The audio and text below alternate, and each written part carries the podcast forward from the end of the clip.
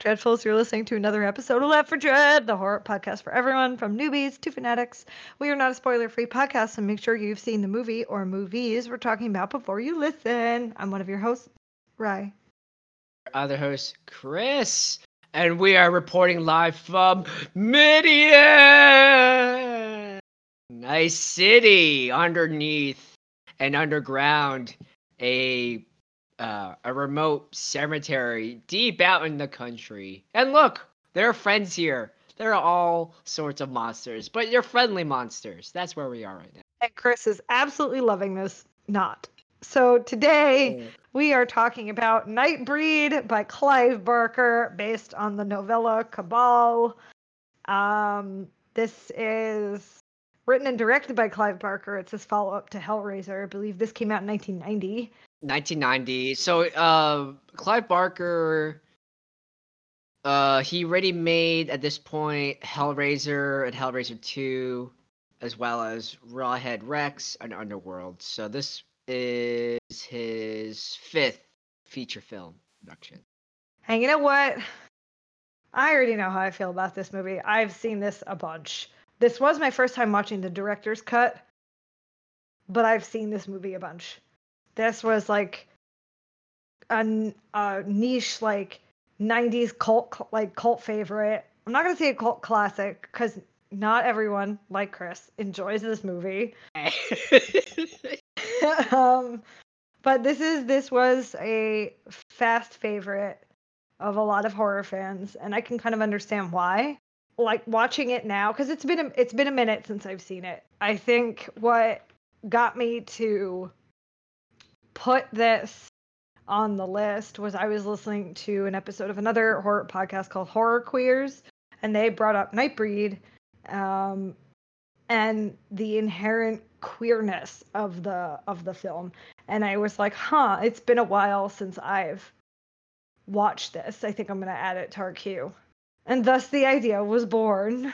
So for me, uh I mean I, I've encountered other Clive Barker works, like you know, Hellraiser, Candyman, and, and like some periphery knowledge of Books of Blood, because like Ryan and I were just talking about the brand new Hulu Books of Blood series, which came out like literally this week, as we're as we're recording this. Uh, but I, I was aware of Nightbreed. Uh, quote unquote, I get quote unquote aware. Like I've seen like images, I've seen it on T-shirts for like on uh I've seen the the the movie poster or I've seen uh the the corrupted face of the leading main character Aaron Boone on like fright-rags.com or other, you know, horror merch websites. But I've literally had no idea what this movie about, so it's more or less going blind.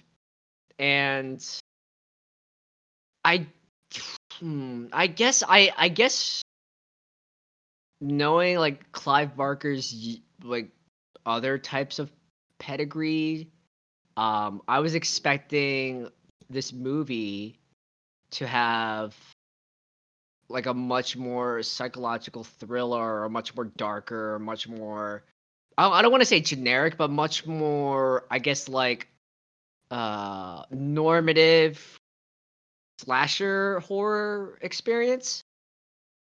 Um, and I think uh, when as I was reading the the reviews uh, and other criticisms or feedback about the movie, I think a lot of the studios, a lot of the movie critics that panned this movie, they had that expectation as well. And if I remember correctly, uh, Clive Barker was disappointed because a lot of the producers and the advertisement arm uh, of the production company, they were trying to re- they were trying to frame this movie as like a typical slasher movie, and it clearly wasn't.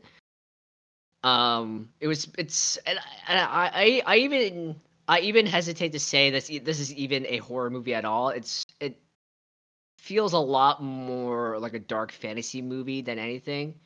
Uh, something in like the the camp of Del Toro or something in the camp of like a much much darker version of like Labyrinth or something like that. Except Labyrinth wouldn't have David Cronenberg as a serial killer. Yeah, I mean that, that's why I say that's why I preface it with like which the with the much darker version of it. Like they have two they have two like horror icons in their own rights in this film, which I think adds to the horror element of it. Plus, you know, Button Face adds to it too. But I don't know, like maybe it's because Clive Barker did it. I, I I do I do consider this to to be a horror movie. So I watched so there's the cut that everyone saw and that was the cut that Barker was really disappointed with. He thinks that they just sort of like smashed everything together to create a narrative that they wanted to see that they thought, you know, would make sense. This is also just like quintessentially weird Clive Barker. And I've read I only started reading the novels that we're now exploring or re-exploring through this podcast like recently. My very first Clive Barker book was a book called The Abarat that I read when I was in like middle school or high school. And watching and I remember the illustrations and the artwork from the cover and the pages and watching Nightbreed. I it's that same weirdness and it just like there's something about it that just like has a grotesque fantasy horror element to it that just seems to be so quintessential Clive Barker that it just works. I mean, yeah, I don't deny that. I, like, so my my major criticism of the movie, like, like obviously Clive Barker had a lot of fun making this movie. I could definitely see that. Uh, it was like a, uh, it was a way to create uh a vast, expansive world, you know, trying to build its own mythology. It was also like a a big giant sandbox for him to try to create as many weird creatures and monsters um, as possible, but like they're not monsters uh, in terms of personality. Like they're they're like lost souls. These are they uh, much like Del Toro. These monsters are meant to be the heroes of the story. They're meant to be sympathetic. Uh, you could you could code them as allegories for like social outcasts or minorities or uh, anyone who's part of a misunderstood subculture or tribe. Uh, and, and I get all that. Any sort of like feeling and presence of like otherness Yes. is carried through this uh, is is carried through this film and i think that that's what i think it heavily resonates in this movie Yeah. um especially totally- when the town at the end like goes to the cemetery to destroy it there's one line and I'll, we'll we'll talk about that later but there's one line that there's two lines in this movie that sort of highlight the the otherness of of all of this and and a lack of belonging and trying to find your tribe and trying to find a place. And there's two lines that really sort of echo all that entire sentiment. And but especially I think a real sense of outsiderness is highlighted in this one line at the end of the movie. And you know for something I mean Clive Barker in an like of himself is a, is a is a queer man. He's a gay man. And I can't imagine growing up and dealing with the amount of prejudice that he eh, has grown up with. Not that we're absolved from it now, but I can't imagine what he went through and then decided to create this movie. Not, I'm not saying he he's using it for that, but in a sense, it, it kind of felt that way. Uh, it's it's not explicit, but like I mean, I like the themes. If you look for it, they're like they're there. Um, and I mean, it's a, I I mean, um, which is cool. I mean, I like that. I like that message. I I I, like what Clive Barker was going for, uh, and just in in building that world and that mythology. Um, and you know, I understand. I, I I can empathize with with how this film can be regarded as a cult classic. Um, or just like a cult film. Um, if you if you see a difference between the two, uh, for me, I I didn't hate the movie. Uh, I just was like very. I just I did I I didn't. I don't know. Like for me, like when I was watching it, I think like the the major problem um, is that uh, I think Clive Barker's ambition um, outweighed the execution. Um, I think, I think, I mean, obviously, I, I think uh, uh, Clive Barker is obviously a, a big fan of this world he's created. He's a big fan of the characters and Midian and uh, all the cool um, trappings of the universe and like he like all the cosmology with like Baphomet and um I but I just when I was watching I just did not have a good time because like I don't think the execution was well was that wasn't enough to save the movie. You weren't nearly as impressed with it as you thought you were going to be because it came from Clive Barker. Yeah, exactly. And then like there were some parts and and like some some of those things like some of those things of the story just like just literally made no sense to me. Like it didn't feel clean. It didn't feel. I mean, maybe that's because. Well, I watched the director's cut, uh, uh so this should have been Clive Barker's ultimate vision, but I don't know if there was like production. It's not. It's not okay. So there's probably stuff missing, or probably stuff he couldn't yep. get away with. Okay, so that makes sense. So there was the original cut that came out in, the, in 1990, and even then, Doug Bradley's character in the original cut got dubbed over by a German actor, and then for the director's cut, they fixed it so it's back to the original lines that Doug Bradley says. Um, and then it was and then there's more footage that was previously unseen in the director's cut. But there is something and i don't know if it's coming or if it came and it went called the cabal cut which is over three hours long of nightbreed. It's an over three hour long version of nightbreed. So the director's cut's two hours. So tack on another hour plus and change to nightbreed and i think that is barker's vision in full anybody who says that they can't sit down for oh, for a three hour movie, if you watched Avengers Endgame, you're a goddamn liar. If you watched any of the extended editions of Lord of the Rings, you're a goddamn liar because those movies are the exact same length. So don't sit there and say you can't do it.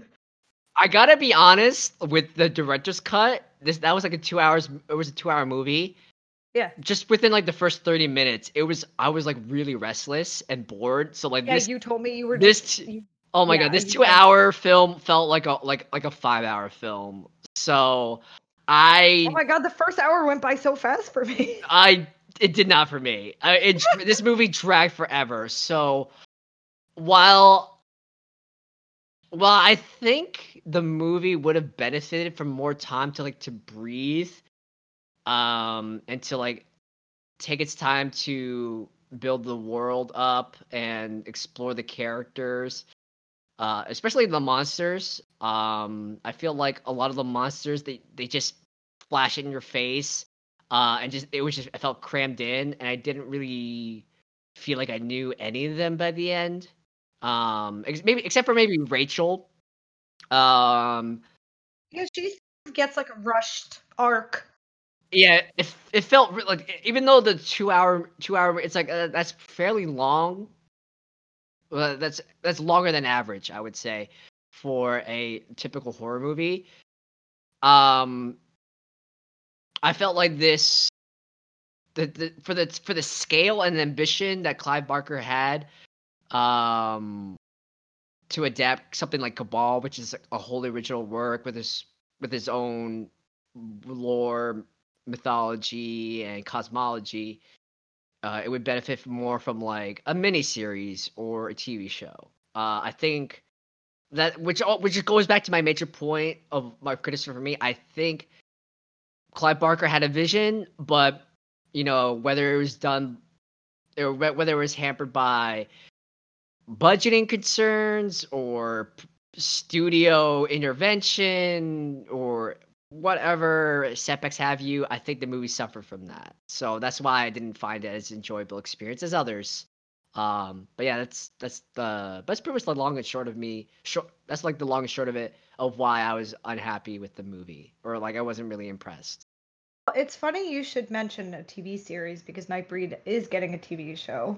We'll talk about that. I know, and we, we have a fan favorite of ours that's helming the project. Yes, exactly. So maybe and and Clive Barker like picked him and like wholly approves of the choice, I believe, and I think that that maybe we can get Chris back on track with liking Nightbreed for what it should be. I just wish, I just like hope that the monsters that you saw in the original Nightbreed come back the way they were originally designed, j- just like fleshed out for 2020. Yeah, don't get me wrong. I love the monsters. I love the practical effects. That that uh, that stuff like was awesome. Like that's really cool.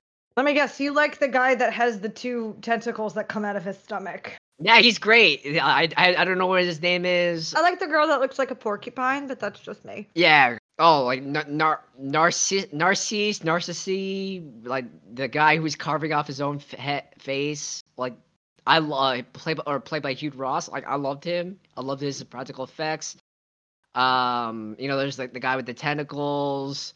Um, and that's the other thing I'll say for this. You know, like good old fashioned like 80s, 90s, and even 70s horror, heavily reliant on practical effects, which you know we're total suckers for which is why I hope the TV series sort of doesn't lose that element uh, element of it. I don't. I you know I'm cautiously optimistic about the TV show because like you know I uh, I I know Clive Barker is involved. I think he's like executive producer. Um, and you know they have Michael Dougherty, uh, from Trick 'r Treat fame, and hell yeah. So I think I think that's a great team up, and I think they understand each other, and then they, they understand the appeal of Nightbreed really well. So I, I'll be fairly, I'll be pretty shocked if they they, you know, don't do practical effects. I mean, obviously, we live in a COVID nineteen society, so like, who knows how long production will take because of you know, you know, health concerns and whatnot. But I I don't think that's not that's not something I'm worried about, and uh, that's the practical effects were a great part of the movie. I what what bothered me is like, you know, obviously I think that you know we could explain it away with all like the weird production modes this movie had, or like you know especially the the the fight with the studio that Clive Barker had. Uh, there's just like some like the movie feels like real like collage together it's, instead of like a cohesive whole um like for example Ashberry um like the the drunken priest who to me just suddenly become like i had like zero context about who this guy was supposed to be and who he what's his what's his role in the movie. He literally shows up like in the second third of the movie uh in the prison scene and then he becomes then then he's set up to be like this evil antagonist that um that you should be fearful about in like future sequels because I uh, I I thought that I felt like this movie was trying to film as if it was it was always going to be a planned trilogy as opposed to just focusing on the one movie and making it as good as possible. And like Ashberry was one of those people like what what is this guy's motivation? Why is he here? And Why is he so important? And then he becomes like this the evil big bad at the at the end of the movie. It's like I don't understand why this guy hates so much or why he became such a villain like like like you know in like the the span of like 30 seconds. It was like so that bothered me. Um and I you know I love I love Cronenberg. Um, you know I you know and what's Button Face or whatever, uh, whatever his persona's name is. I thought he was cool. I, I, thought it was a really cool look. I did not understand his uh, character motivation at all. Like it just seemed just incomplete to me. And maybe that's because maybe and maybe I'm being stupid or maybe because like so much of the movie was cut out. But I it just not it, it, I just it just knocked me out of the immersion, and I just I spent more time wondering what the hell was going on than actually enjoying the film. I feel bad that you didn't enjoy this because like don't get don't get me wrong. When this first came out this was like a colossal disappointment. It did not do well. It has gained this following over the course of the years and i think that a large part tv series aside as as to why conversations about clive barker coming back now is there's a lot of um noise being made that that we're in the uh, quote unquote Clive Barker renaissance because he like disappeared for a while. He wasn't on social media. He wasn't making any posts. There were a lot of rumors going around about his health. Um, and now he's back. And not only is he back, he's like back with a bang. There's Books of Blood, like you said, that's out on Hulu. There's, uh, as of very recently, they he picked a director for Nightbreed TV series. I just think that there are things that are cropping back up and now Clive Barker is a conversation again. So people are going back and, and talking about not something as well known as Hellraiser, but things like Nightbreed.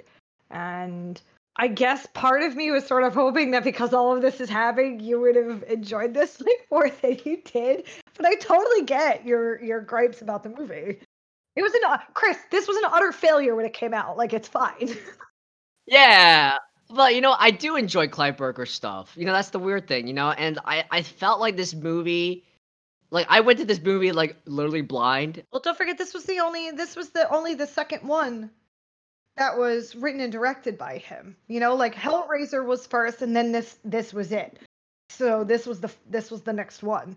So, you know, we've we've talked about movies before where where people who are responsible for the original works write and direct things and try to put their heart and soul into it and and it doesn't just it doesn't quite pan out it becomes very disheartening it's weird because like I felt like I should have gotten like a primer, like someone should explain. To, like, obviously, I could have looked it up myself. I could have like spoiled. No primer. I, Go in blind. Yeah, I, I like, yeah, um, because I was I was I was a hundred.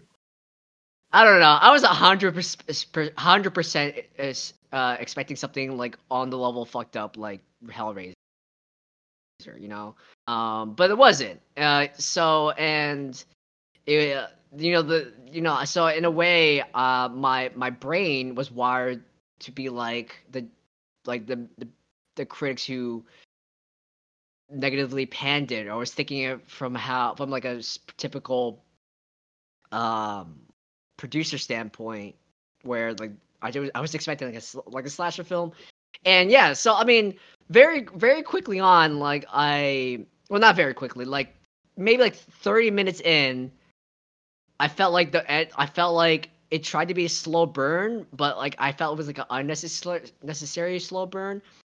I I I, I knew it seemed like they were trying to set up stuff like like set up the mystery about Midian, set up the mystery about like Boone and Decker, what's his deal? Uh, I but the first thirty minutes is like, oh god, like I, oh, I literally, I literally had, I, was, I was watching the movie for like the first twenty minutes, and then my brain start was like as like defense mechanism start to shut itself off because like, oh, I, I need to step away from this like right now because like not because it was gory or anything, because it's like I don't my brain doesn't know how to react to this and I I'm not feel I'm not getting any enjoyment out of it right now. So maybe it's just me, maybe it's just my mood or mindset. So I had to I paused, I I, I gave myself like another day and then I, I, I continued watching. It's like, oh no, like I still I still didn't like this. It wasn't just my weird mental state at the time. Um, but I mean, I I get I I I appreciate like Barker's vision, and I I think. And, I, and we've seen we've seen like the monsters are the good guys kind of angle done before, done well. You know, like Del Toro. We keep mentioning that's that's like a major hallmark of his work, and um, you know, I, I, can't really think of anything else right now. Maybe maybe Godzilla, uh, may um, but uh, yeah, I don't know. I some of the some of the stuff just like baffled me. One, I think my my like only problem with this movie was that when you have someone like Doug Bradley, and I understand you don't want him to look like himself because of Hellraiser, why he somehow managed to look like a mutant Anthony Hopkins Yeah. I was like, but I know it's Doug Bradley, but why does he look like Anthony? Ho- I, I'm not enjoying this. I don't like that. Wait, stop. I don't like this.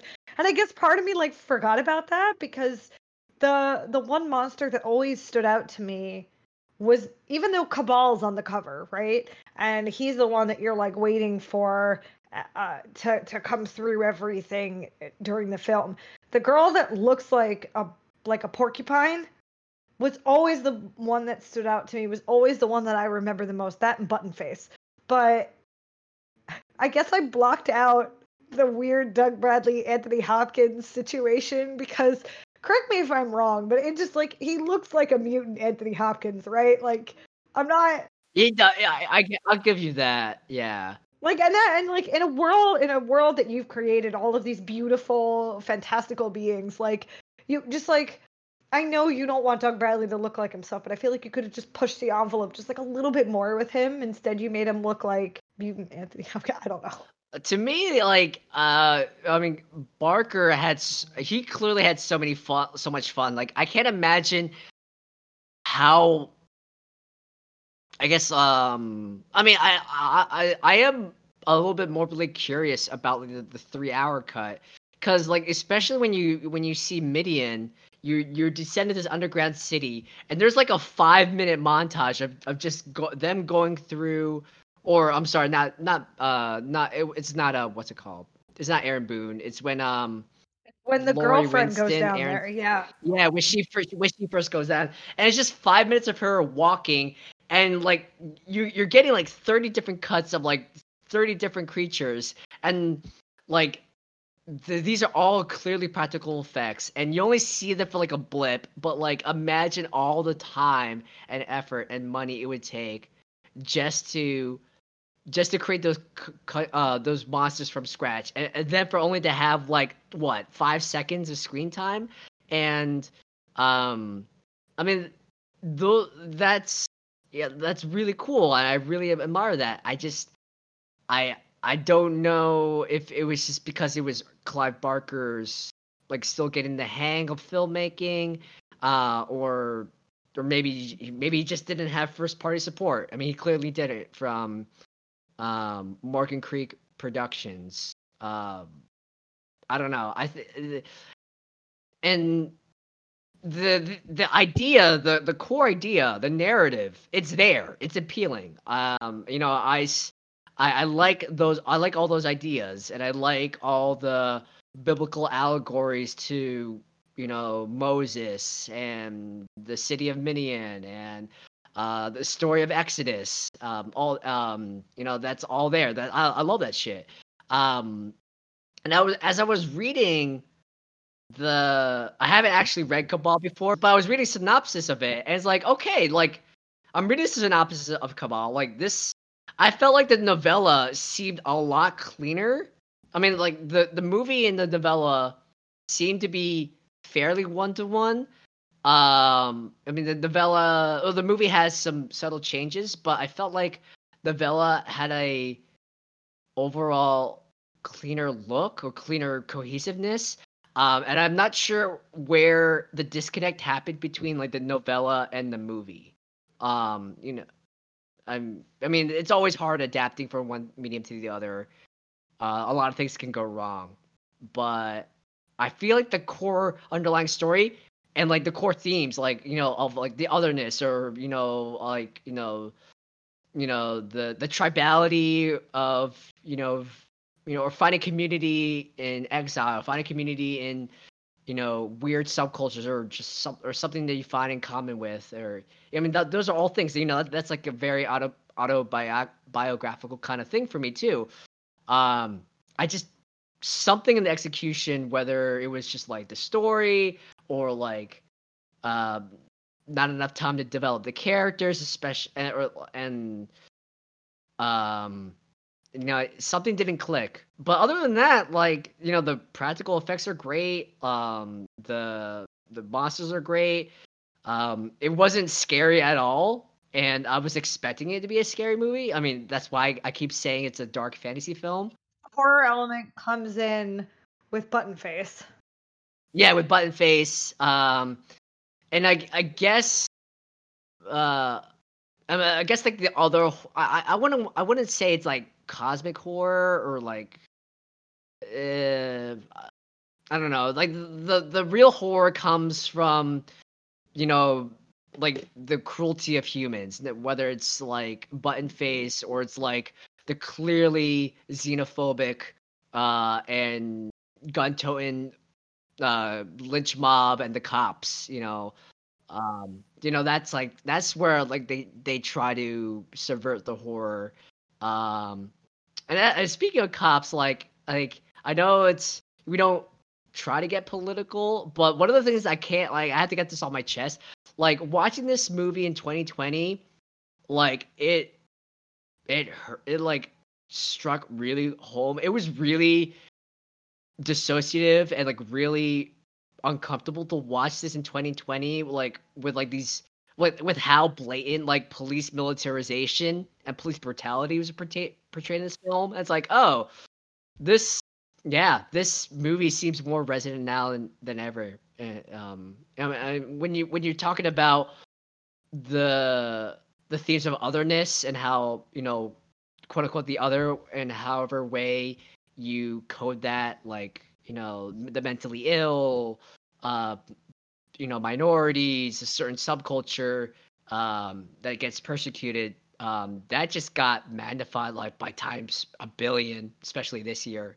Oh yeah especially going off of that when uh the girlfriend and the one I think her name was Rachel, the one Midian monster that that they that whose daughter the girlfriend sa- Lori saves. Rachel and Babette. Yes, Rachel and Babette. Um, I think the line that really shakes you because I can promise you when Clive Barker made this in 1990, he did not think that we would still be at a point where people were going to feel so personally connected to it and have it resonate so clearly still still in 2020 from 1990 and chris is right. We try very hard not to get political on this show but it was very hard. I'm echoing his sentiment. It was very hard to watch this in 2020 given the blatant lack of just like humanness. Just like the whole the whole otherness trope was just it was there. It could be it could literally be anybody. It was just literally just anybody that was different. Yeah and then on the other side and then uh, i i feel like clive barker meant when he was shooting that part of the, that that scene in the the police department, it was made for laughs, but like watching it now, it like it's like a really scary, uh, accurate, accurate like not even satire. It's it's like half satire, half like truth. Like it's like the scene where um the the the quartermaster, for lack of a better term, like he was, you know, showcasing oh yeah here's like the latest shotgun. Like it has and here's and it's like oh oh no. And then and then the then the scene where uh, it, shows like a bunch of um like rednecks um and um you know just getting together arming themselves and they're forming like a like a, like a vigilante group or like a like a lynch mob. I was like oh no that's that's this is this is literally last week or this week current events that is going on. This is this is so prophetic of what's going on. Like I mean, and and like you know when you when you look at look at it as a a queer coded movie, you know, um, you know, obviously the queer community has experienced uh their share of persecution. Um, so I'm wondering if like Clive Barker was drawing on from any personal experience, like direct personal experience like that. Like I don't know if you know he was part of a protest or like or I don't know if uh, a, a loved one that was close to uh, Clive Barker or any of his close friends was were you know ran into like police brutality like that. But like I could imagine that he could have. It could have been also autobiographical, uh, autobiographical in that way, and like um, if anything, like the most visceral reaction I had to the film wasn't like the serial killer stuff or like the monster stuff. It was like that one block of like the third act where all the police stuff and like the raid is like, oh, this is this is uncomfortable. I don't I don't like where this is because this is where we're at right now in real life. Oh yeah. I think that there just to highlight a couple of really tragic moments that occur in this movie that still again are echoing what people are dealing with today. There are three like major points that sort of stand out to me. One of them was with Lori and Rachel when they were in a I think they were hiding out in a mausoleum and she's trying to make her understand why they have to live the way they do and why they do live the way they do. And she says, You call us monsters, but when you dream, you dream of flying and changing and living without death. You envy us, and what you envy, and Lori finishes the sentence with, We destroy. And that for me, just especially in 2020, just hit hard and it echoed something just so the idea that people are living as themselves and it you're so uncomfortable or afraid of of who you want to be as a human that you have to take it out on somebody else. You have to destroy them because you envy what they have which is freedom and knowing themselves. And that i was like fuck. If that isn't just sort of a, a homophobic's like worst nightmare. I don't know what the fuck is. Like that and that is that is like their was their biggest argument back in the day and still kind of is to this day of of why they go out of their way to be so condescending towards the gay community. Um and not even just the gay community anymore. Now it's just a full-blown queer community at this point. But it it really resonates and it's still very true. None of that I hate to say this, we haven't grown. None of this has changed. Oh, and, and, and you know, um, again, in a way, like progress, so, uh, progress has been made, like you know, between now and like uh the 1960s. You know, in terms of civil rights, like stuff has gotten better, but at the same time, like you know, It stuff really has gotten hasn't. worse. Yeah. Uh, like it's like if anything, like you know, factualism now is like worse than ever. Like, uh, not even take into account like just just from a political standpoint, like you know, red versus blue, like Republicans versus Democrats, um, you know, or or or any partisan political issue like pro-life versus uh pro-choice or um or you know um or um black lives matter versus like all lives matter um you know it's there is no middle ground uh anymore. And you know we haven't gotten quite to the point of like all out civil war uh that's you know that or like that you or something of, of the apocalyptic level that you've seen. Um but we're getting there. I mean you, you know there's, there's this protest there's unrest and there's um you know there's cries out for justice but uh, um and right now I mean, it's a very scary time 2020 is just like a really weird surreal scary time to live in and um you know this movie oddly enough is like a very very uh somber commentary on that even though this was made like nearly 30 years ago Oh yeah. So there was other two moments was when one of the Midian monsters they forced him out into the sun. And as he is burning in agony and he's reaching out for people, nobody wants to be touched by him.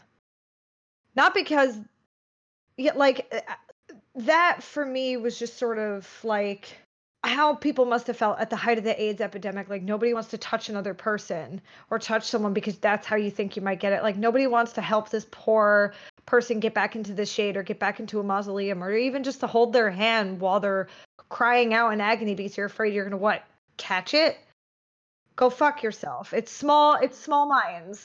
and and even even even uh what's his name uh detective joyce um yeah he he was uh one of the leading police officers. Like in the beginning like he you he, he's played off as like kind of like a like a like a tough as nails um uh, detective.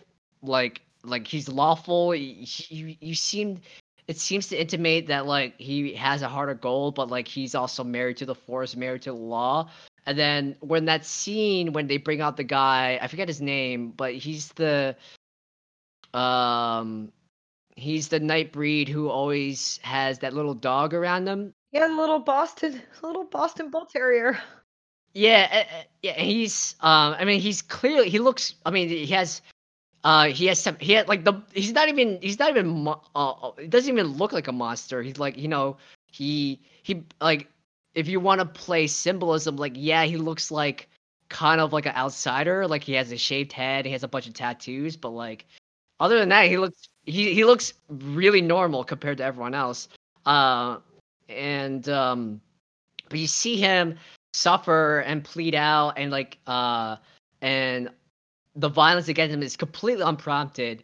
And even as someone who or even as someone as quote unquote virtuous or on the side of the law as detective joyce was even he was corruptible even he, he stood there and watched. He was just as complicit. Yeah and then even before that you you see that joyce wasn't even as good as he's as we're led to believe. Like, uh, there was this one scene where um, I think it was him. It was like a, a, brief interaction between between him and Police Captain Egerton, which lay, which led the raid on the cemetery. Like, I forget the the exact line, exact, exact exchange, but like Egerton was more. It was like more the lines of like Egerton. Oh yeah, we're we're gonna kill them all. We're gonna get them all. And then Joyce, he he gives like a he he smiles. Uh, and he like he gave he gives like a knowing uh nonverbal smile. I was like, oh shit, like even even like the quote unquote like the good ones can be corrupted and yeah and it sucks. Yeah. And then my last one is um when they are getting all the weapons to go back to the cemetery to go after these group of people which by the way again i would like to highlight that they are living that way for a reason and that you sort of heard rumors of their existence, but you didn't want the validation. You didn't really want to know, so you let them be. Now all of a sudden, because you have one, they're a th- and you've somehow found out that this man is walking around without a pulse, and that they have to be more of them. That they're a threat, so now you're gonna go with your gun-toting bullshit and go down there to again, I repeat, a cemetery and blow it up because you this is a perceived threat because they're not like you. And one of the cops says whether it's commies, freaks, third world Y chromosome mutants, we're we are there. Um, we are the sons of the free, and he says that while he's clutching a fucking gun. Yeah.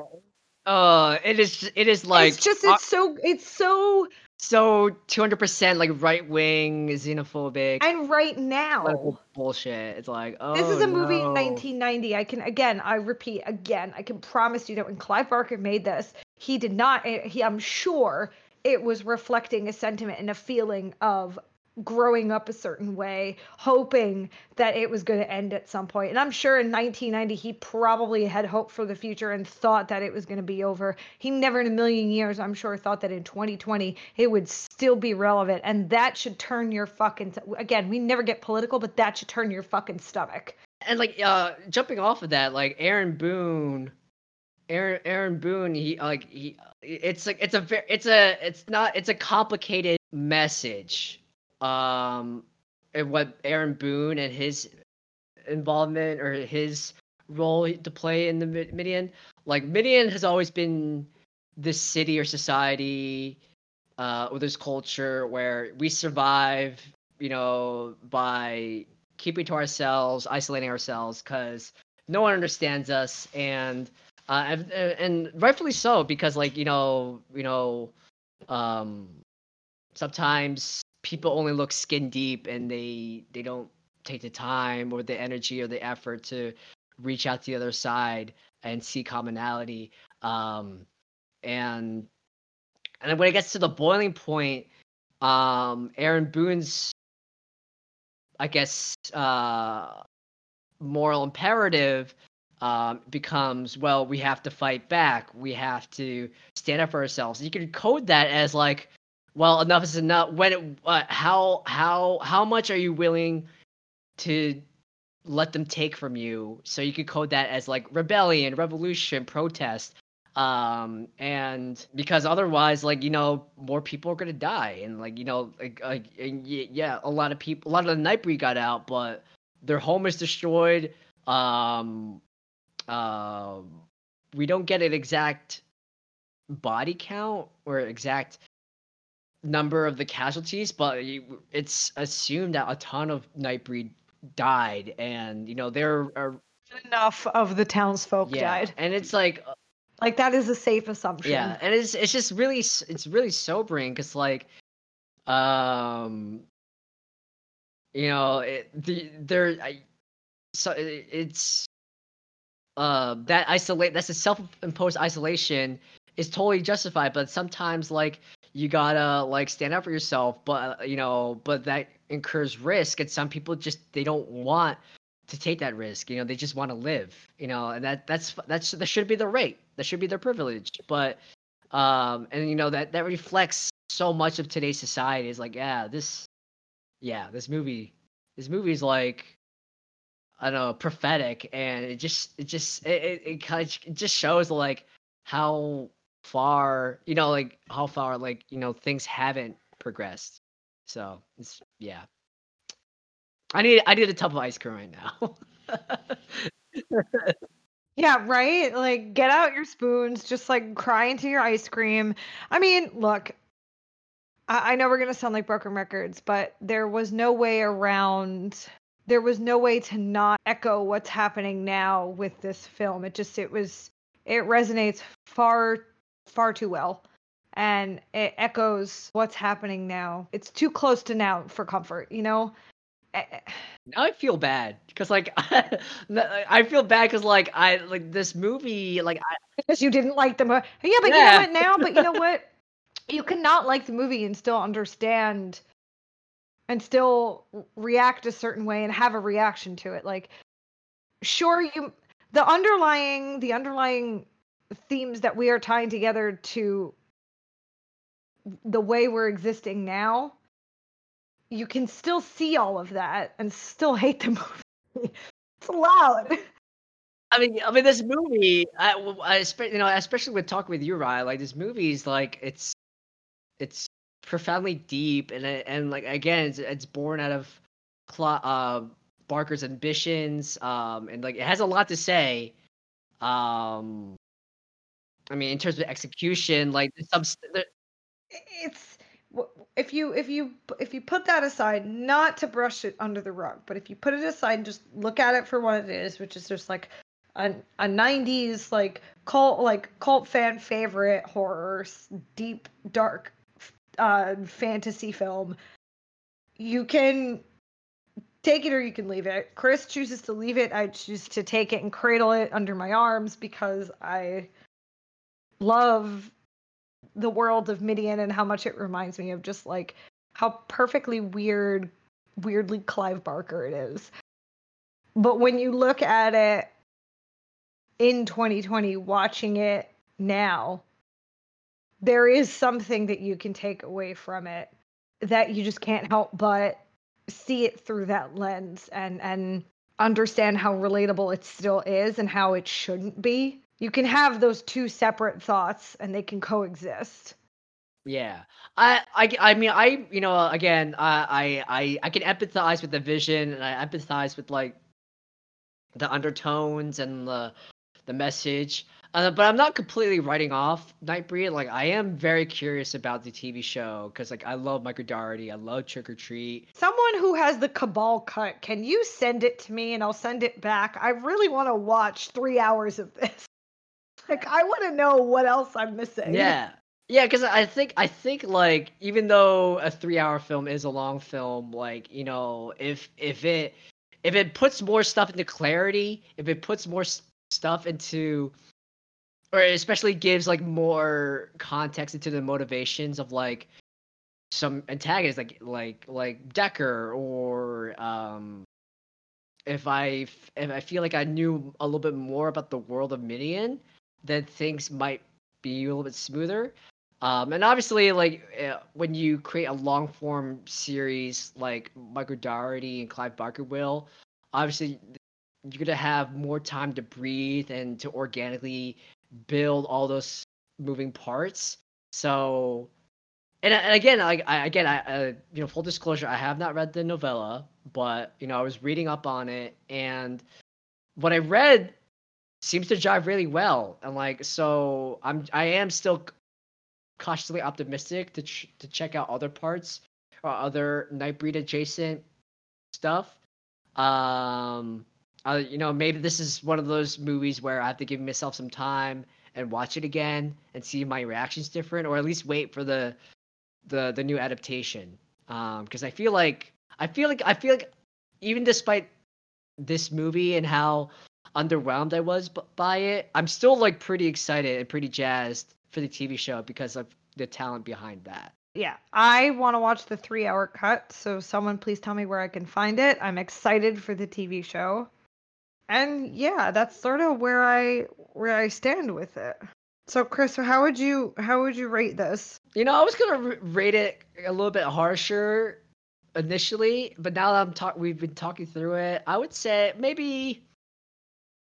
Um, I'll give it two and a half out of five Baphomets. So, so like 50, 50, 50. Um, you know what? No, okay. You know what? I'll give it three. I'll give it three out of five Baphomets because, like, uh, uh, I again, uh, I sound like a broken record, but I, I, I, I like, I like Barker's moxie. I like his ambition. I like what he's trying to go for. Um, you know, like the whole monsters as the protagonist angle. Um, you know, that's pretty. That's, you know, trying to going for the subversion of those tropes, I I could commend him for that. The practical effects are great. The kills were great. Or button face. Yes. Um That's something I hope they go into. Like I want to know how Decker decided like how did he find out about it and how did he decide the whole like I must cleanse the earth of this eh, sure I I get it but the but the imagery of like a man deciding to cleanse the earth of something that he dislikes i get that. Eh, sure we can keep that but i want to know like what like did like what happened to him that he decided that he was gonna like free the earth of like who are you? Like did you get rejected? Is that why you put on your button face mask and you wanted and you went down there and you were like, take me? did you come from an abusive household and like you needed to escape and they're like no you're too pure. Like i don't like whatever it is. Just like show me how he got to that point. Show me how like button face was born. And then you can just leave it. That was another thing. Like i i i had no idea what was button faces or uh motivation i don't know why he was so fascinated with midian in the first place I was like, okay. Uh Maybe he knew something about Boone becoming Cabal that we just didn't know. I don't know. I don't know. I can't tell you. I I think it was it, uh, the reason was probably due to some scene in that three-hour cut that it got cut in the director's cut, and we just don't know. We just got to take take it for or take it as it is. Please find me the Cabal cut. I need it. it. I'm, Chris, I'm gonna find it. I'm gonna watch it for you, and I'll just let you know. Okay. Okay, sounds good. There will be no follow up um, episode about the Cabal cut. I think that might kill Chris more than a Poughkeepsie tapes too. Nah, nah, we'll give it some time. Um, I guess some of the other things that I, I, I again, I mean, that that mini aside about button face, I think that speaks to me like a larger issue of the movie. Is like there's a lot of I mean there there was a lot of world building and, and lore crammed in, but they're like there's like all there's like key stuff about the narrative or like certain characters, especially like Button Face or Decker. Like I don't understand what your motivation or uh, or the priest Ashberry. I don't understand what your motivation is. You just show up in the middle of the movie. What is your deal? Please tell me so I'm not confused. And um, then there's like some other parts of the movie where like uh to me, it, I just felt it just felt cringy, like the really really bad lip syncing of like uh, of uh, the girlfriend singing in the bar. It was like I. I could not take the movie seriously throughout the entire scene. It's like, okay, let's let's speed it up. Um, and I don't know, like the movie seemed to drag in in terms of pacing a lot for me. Um, it was like, okay, like let's move it on. I get it. Like, yeah, because uh, because this is a two-hour film, and it felt this was the longest two hours ever. So I don't know. That's me. So I'm sorry, Ry. I'm sorry. I'm, I'm I'm rating this a little bit harshly. No, it's all right. You're enti- obviously everyone is entitled to their own opinions. This is yours. It's fine. I promise I'm not going to hold it against you. Until we find that one movie that I've seen that you haven't, where I do hold it against you, I I I'd be curious. well, I thought we did already. Isn't that isn't that like Deathbed or Uncle Sam? No, no, no, no, no. I, I'm waiting for the one movie that I hold it against you that you don't like that I like am obsessed with. Uh, okay. I don't well, think it'll ever we, happen. We, wait, I, I mean, I guess. Well, Poughkeepsie tapes wasn't isn't that like close to that? Cause I I like. I think the closest. Really, I know, I know you hated Poughkeepsie. I think the closest we've come to it, but I haven't quite reached, is Terrifier. Oh yeah, yeah, okay. Because I love Art the Clown, and you were just like, no, thank you, can do without. Uh, Art the Clown, like, I, yeah, okay, yeah, probably Art, all, okay. Like, that's it. Yeah, Terrifier, Terrifier seems just spot on. Okay. I give you that. Yeah, I think that's like the closest we've come. But let's push the envelope. So there will always be more. Um, I I happily sit atop a, a happy 3.8, 3.9 Midian Midian creatures for this, just because. Is it the is it the greatest thing in the world? No, but it's just such I don't know, it's just so beautifully weird and and it came from the mind of Clive Barker and it's his other baby next to Hellraiser and I've never read the novella, it's on my list, but it's just yeah. It's not perfect by any stretch of the imagination, but I I just I I love it. Apart from the whole weird Anthony Hopkins Doug Bradley situation, I love the whole thing. That's just me. Chris is like, "Are we fucking done yet?"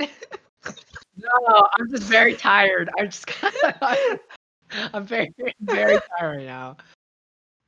That's okay. Um okay, well, on that note, thank you for listening to another episode of Left for Dread. Please don't forget to rate, review, and subscribe. Everything helps. You can listen to us on iTunes, Overcast, Stitcher, SoundCloud, and Spotify every Friday. You can follow us on Twitter and Instagram at Left for Dread Pod. You can find us on Facebook and you can check us out on our website at leftfordread.com. Uh, we hope you enjoyed this episode and uh, let us know if you're a fan of Clive Barker. Uh, I know we definitely want to do more of his stuff in the future, especially like Hellraiser, Candyman. Um, you know, Books of Blood is on Hulu now. Um, so we were literally talking about this like before recording. We should you know check it out, do a do a review about the uh, about that series. Uh, maybe we'll review the books. Who knows? So um, yeah. So if they have any suggestions, just let us know. Um, so with that, uh, enjoy and don't forget. Stay dreadful.